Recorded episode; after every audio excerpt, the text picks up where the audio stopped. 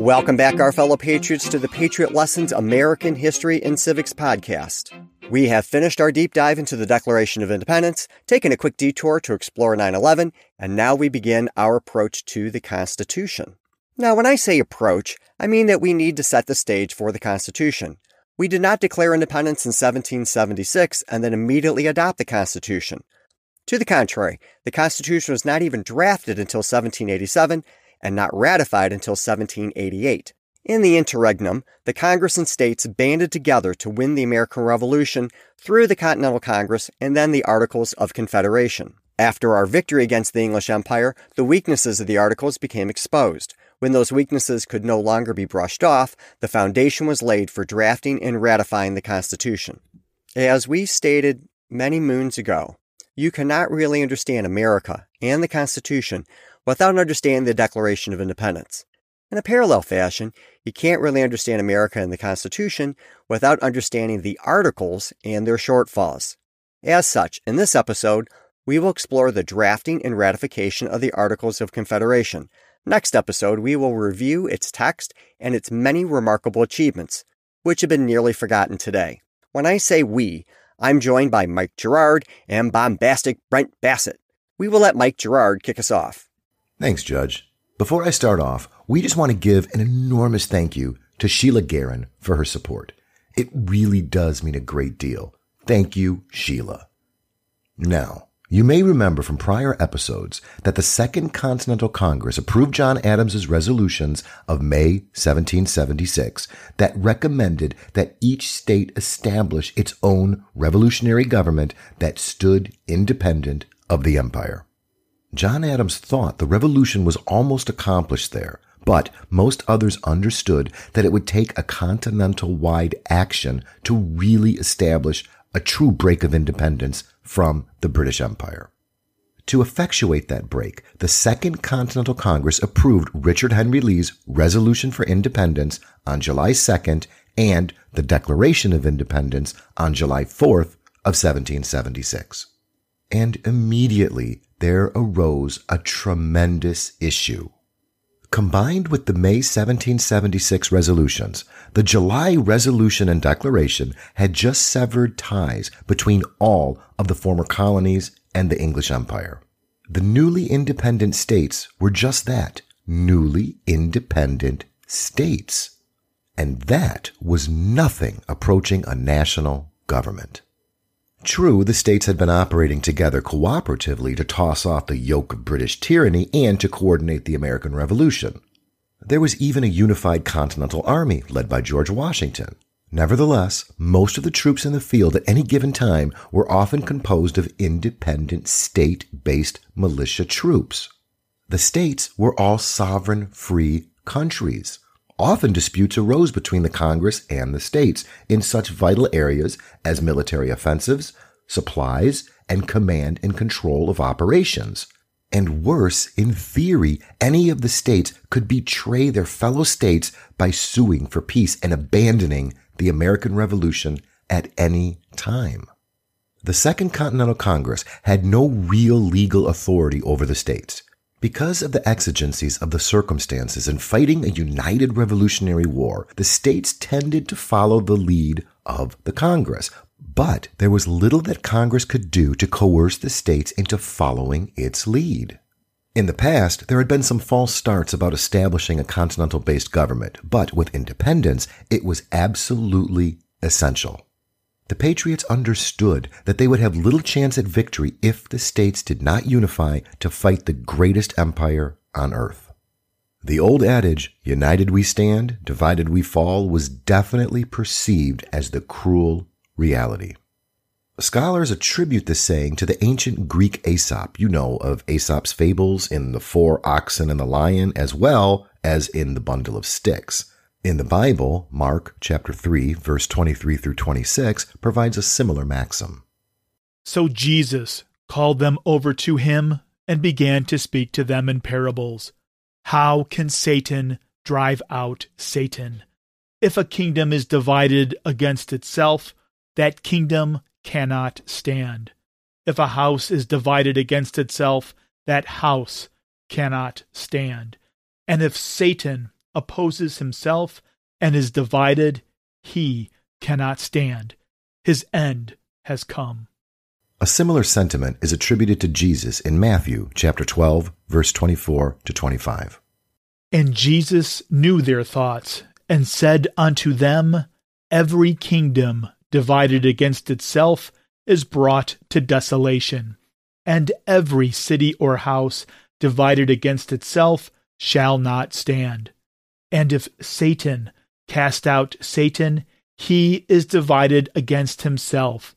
How shall then his kingdom stand?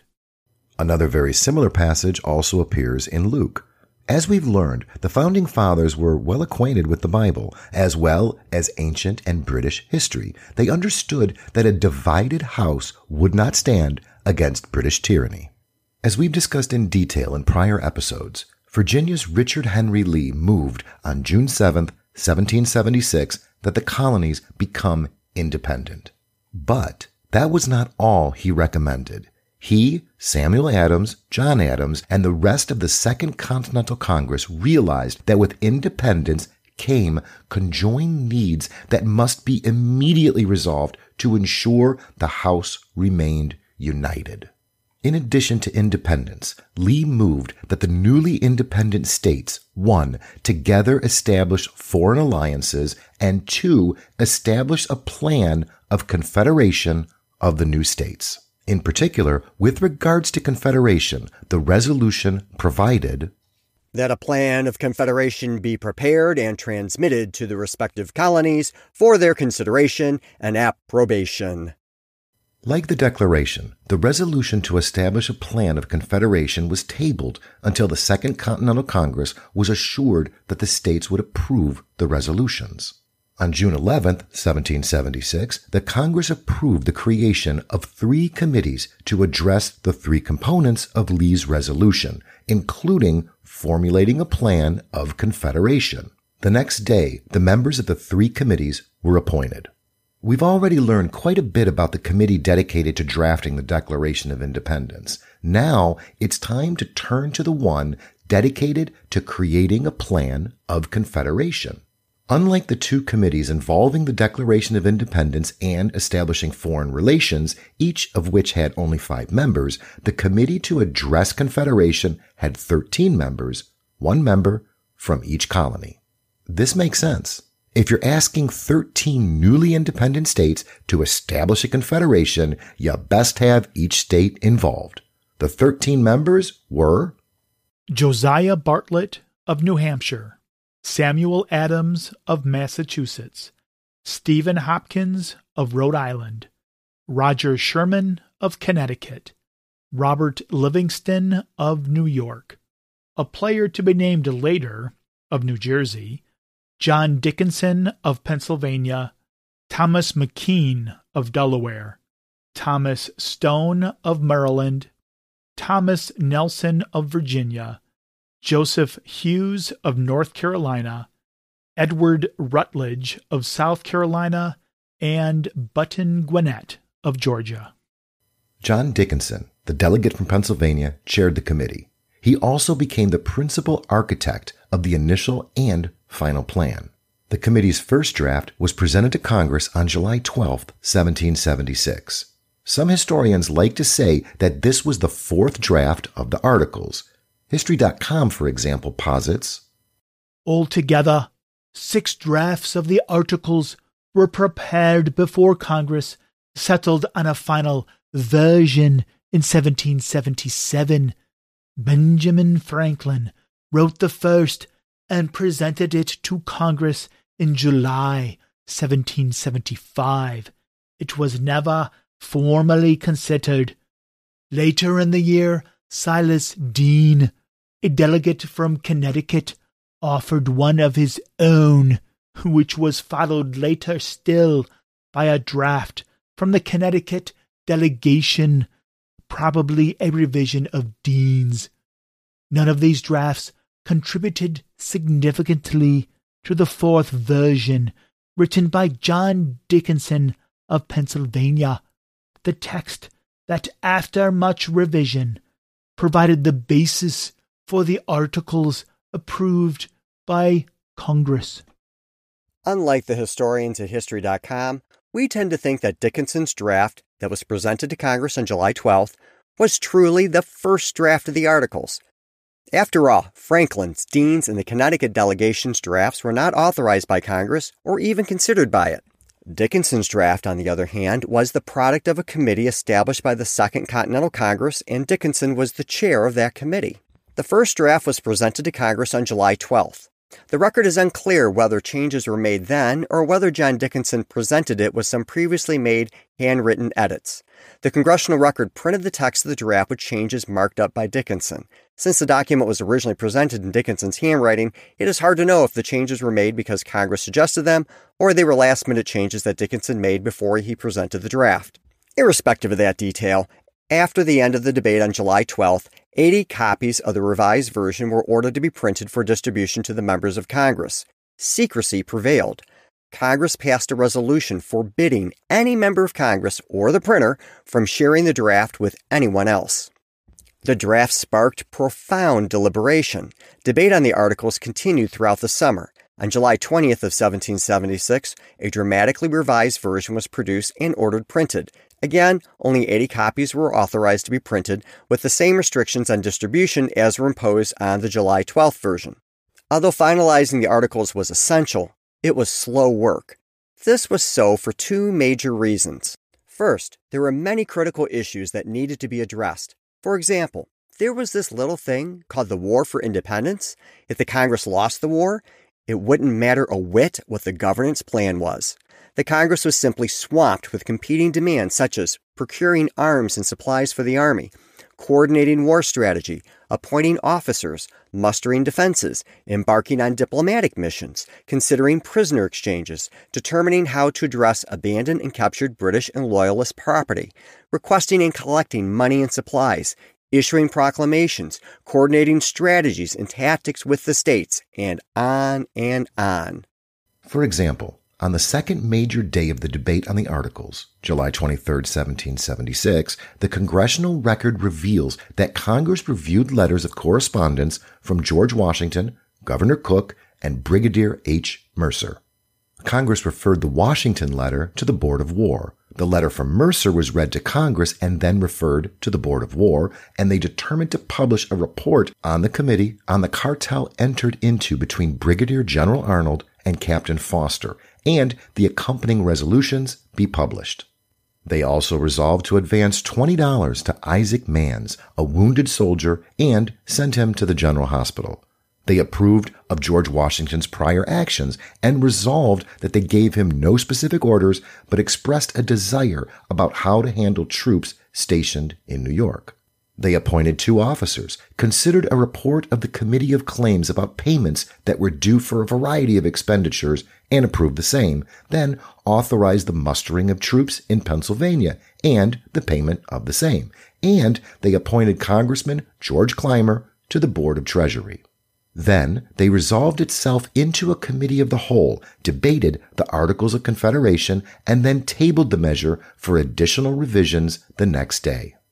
Congress then returned to regular order, considering a petition of Chester County, Pennsylvania for the release of a soldier to return home, which they granted. They considered petitions for Canadians, which was referred to the Canada Committee, and they approved the Marine Committee's recommendation that Richard Palms be appointed captain of the Marines. That is all. In the month of July 1776, the Congress addressed the draft of the Articles of Confederation on July 12th, July 23rd, July 24th, July 25th, July 26th, July 29th, July 30th, and July 31st. They didn't discuss it on July 27th and 28th because Congress did not meet at all. Unfortunately, the journal of the proceedings is very perfunctory usually simply stating that Congress resolved itself into a committee of the whole for the purpose of considering the Articles of Confederation and agreeing that since the committee had not come to a conclusion, it desired leave to further consider the Articles of Confederation, and Congress concurred to address the document again the next day. When the Constitutional Convention met several years later, James Madison took copious notes of the debates. But Madison was not a member of the Second Continental Congress when the Articles of Confederation were being debated. The historical record, therefore, is very scant. Despite this thin historical record, there is no question that there were very difficult issues about how to organize the Confederacy, which is the second reason the work on the Articles was so slow. The Articles needed to muster approval from 13 independent, very different states. Nothing like it had really ever been tried in human history. There was no king or tyrant or army to impose or coerce the plan on the states. They had to be persuaded to join. And critical issues abounded. For example, representation within the Congress. Who would be represented? People? States? Property? Something else? And how would they be represented? Would there be an executive or a judiciary what authority would Congress have? Would there be taxing authority, the ability to make treaties? How about money? Trade regulations, how to address border disputes? How would the military be organized and managed? Foreign relations, internal improvements like bridges, roads, canals. What about territories in the West that had been claimed by various states? Thankfully, the historical record is not entirely lost. Although Thomas Jefferson was no James Madison in connection with recording vital debates, he did preserve some recollection of the issues that vexed the Congress. Jefferson wrote that two issues were particularly troublesome. How much money each state should furnish to the common treasury and the manner of voting in Congress. The original draft required contributions from each state based on the population of all inhabitants, of every age, sex, and quality, except Native Americans not paying taxes. A vigorous debate erupted regarding whether the Congress should only represent white inhabitants as opposed to including enslaved persons and free African Americans. Various other approaches were suggested and debated, including counting enslaved persons as half of a free man and assessing representation based on wealth, for example, the value of land and homes. Another key issue was how the Congress would be formed, recognizing that each independent state would be treated as its own sovereign, and following the practice of the Second Continental Congress had followed up to that point, Dickinson's original draft simply provided that each state would have one vote, regardless of its size or population. As reported by Jefferson, Congressman Samuel Chase reflected. This article was the most likely to divide us of any one proposed in the draft then under consideration that the larger colonies had threatened they would not confederate at all if their weight in Congress should not be equal to the numbers of people they added to the Confederacy, while the smaller ones declared against a union if they did not retain an equal voice for the protection of their rights. That it was of utmost consequence to bring the parties together, as should we sever from each other, Either no foreign power will ally with us at all, or the different states will form different alliances and thus increase the horrors of those scenes of civil war and bloodshed which in such a state of separation and independence would render us a miserable people. That our importance, our interests, our peace required that we should confederate, and that mutual sacrifices should be made to effectuate a compromise of this difficult question.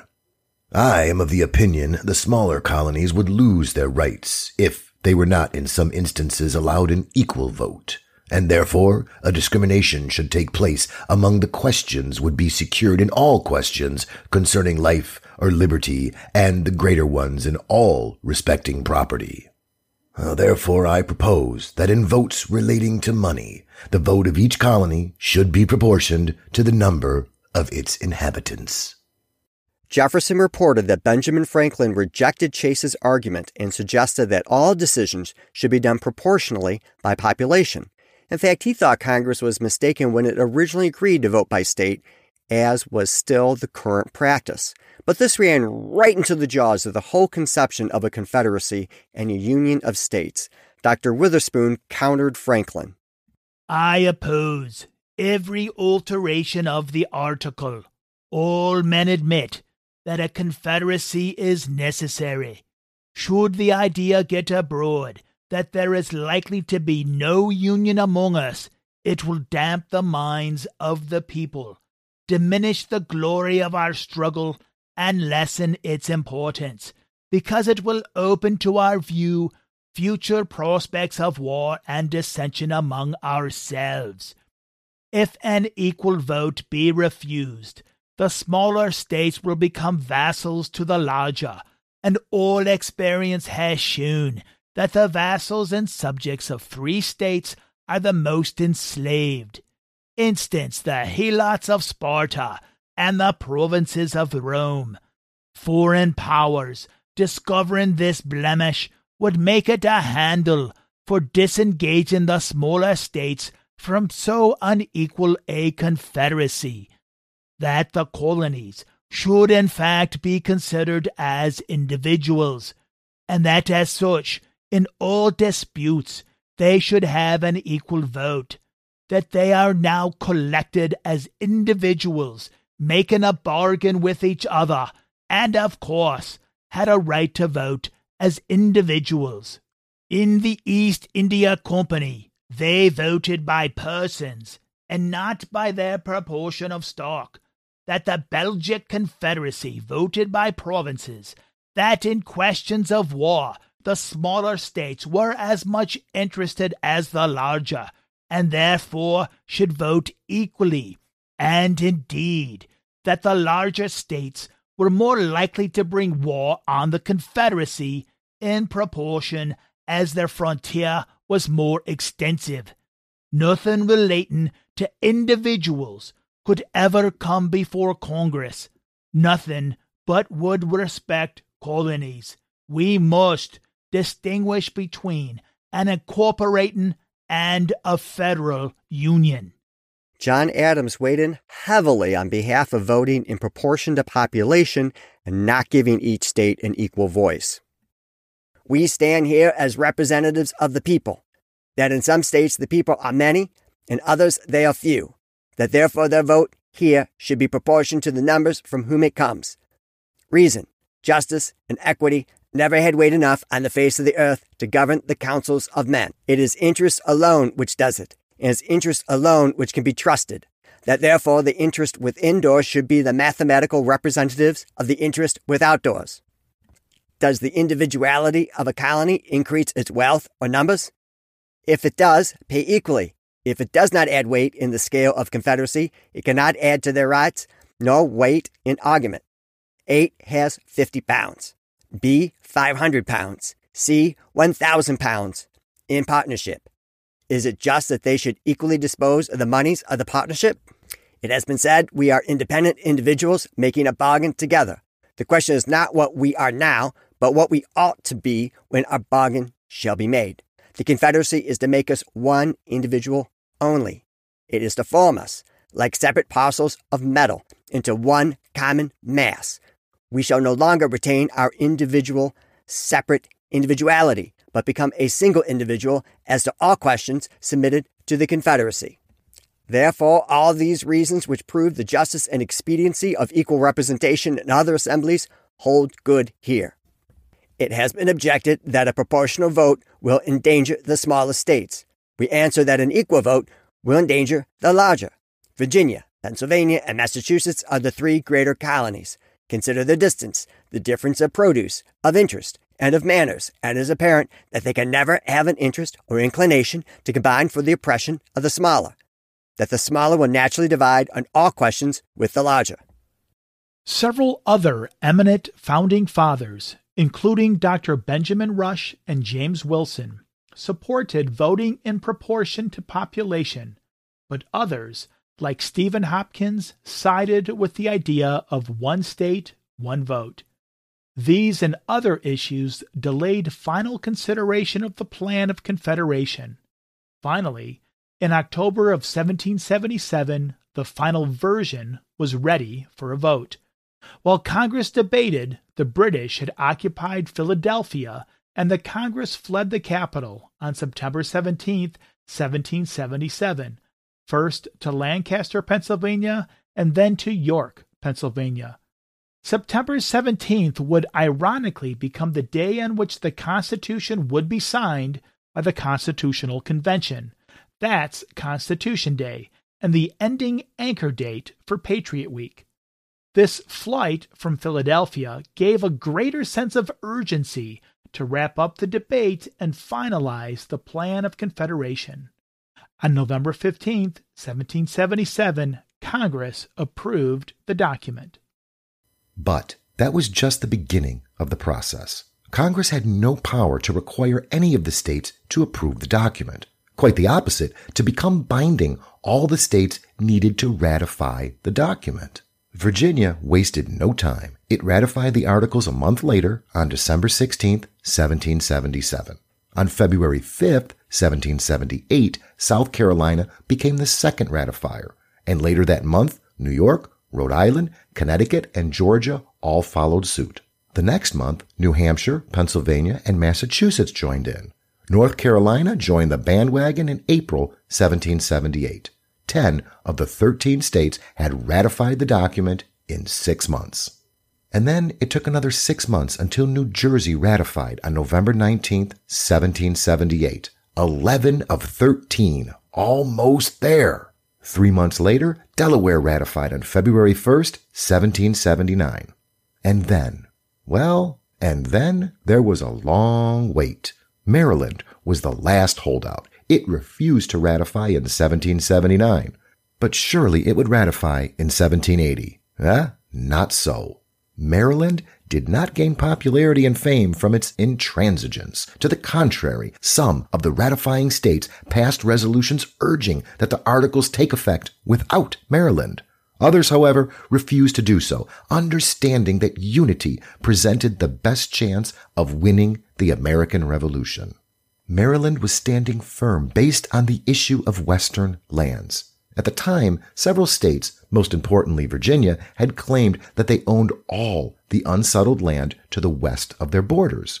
Virginia was basically arguing its territory could stretch to the Pacific Ocean. Several of the states that had no such grandiose land claims vehemently objected to those land grabs. They feared that if such claims were recognized, that over time, states like Virginia would dwarf the other states and dominate the political and economic affairs of the country. Thomas Jefferson and others worked to have these states relinquish their land claims, and Maryland's main point of contention began to crumble. About the same time, in 1780, British unleashed attacks on the coast of Maryland and the Chesapeake Bay. By this time, the French Navy was allied with the Americans, and Maryland requested the French to drive off or otherwise protect Maryland. French minister Anne César de la Luzerne kindly wrote the Maryland government that French Admiral Destouches would do attempt to do so, but La Luzerne also sharply pressed Maryland to ratify the Articles. La Luzerne believed the Articles of Confederation were important to strengthening his American allies and not so subtly leveraged Maryland's military necessity to make the point. With the land issue resolved in its favor and its coast under British threat, Maryland finally ratified the Articles on February 2, 1781. That decision was communicated to Congress on February 12th, and on noon on March 1st, 1781, Maryland's two delegates to Congress signed the document and voila, a new government was born. Unlike the Declaration of Independence, in which most, but by no means all, of the delegates signed the document on August 2, 1776, and like the Constitution, where most of the delegates signed the document on September 17, 1787, the Articles were signed over time as each state ratified the governing charter. On July 9, 1788, the document was ready for signature. Congressmen from the ratifying states began to sign the document from that time forward. Now, of course, as congressmen often changed, many of the signers were actually uninvolved in the drafting and the approval of the document. The reality was that although the article seemed to take forever to be ratified, the Congress and states acted like it had been in effect once Congress adopted it. It may not have been legally binding until 1781, but it provided the framework for the operation of the Confederation beginning in 1777. As we'll learn next episode, by adopting the Articles of Confederation, America took a revolutionary step in world history. Some key takeaways from this episode. After independence was approved, the Congress realized that they needed to create a confederacy to successfully defend American independence. On July 12, 1776, a committee was established to draft a plan of confederacy with one member from each independent state, with John Dickinson as its chair. After over a year of debate, Congress approved the Articles of Confederation. It took more than three years to ratify the Articles, mostly because Maryland wanted to lay to rest the issue of how Western territories would be addressed in the future. Please join us next time when we review the text of the Articles of Confederation and its many accomplishments. I am Oakland County Circuit Court Judge Michael Warren and author of America's Survival Guide. Our other two terrific Patriot narrators are Mike Gerard Skonechny, who is our sign designer and the host of his own unique podcast, Be Reasonable with Mike Gerard, and bombastic Brent Bassett, proud father, I mean, actually, proud father of an amazing young patriot and several patriotic hounds. This podcast is produced by Patriot Week. Please visit Patriot Week's website at patriotweek.org to learn more about our first principles, key documents and speeches, patriots, and flags. Our fellow patriots, thank you for listening. Until next time, God bless you and God bless America.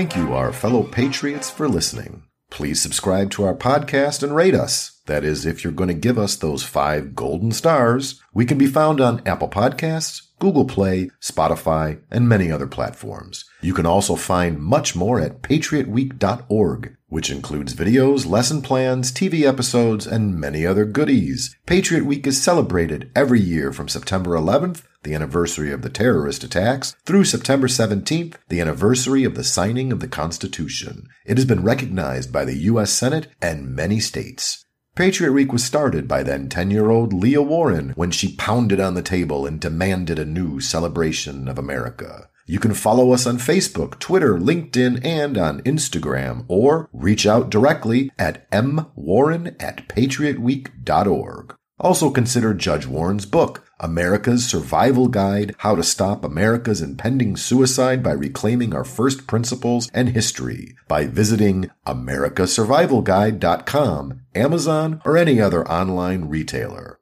Until next time, God bless you and God bless America.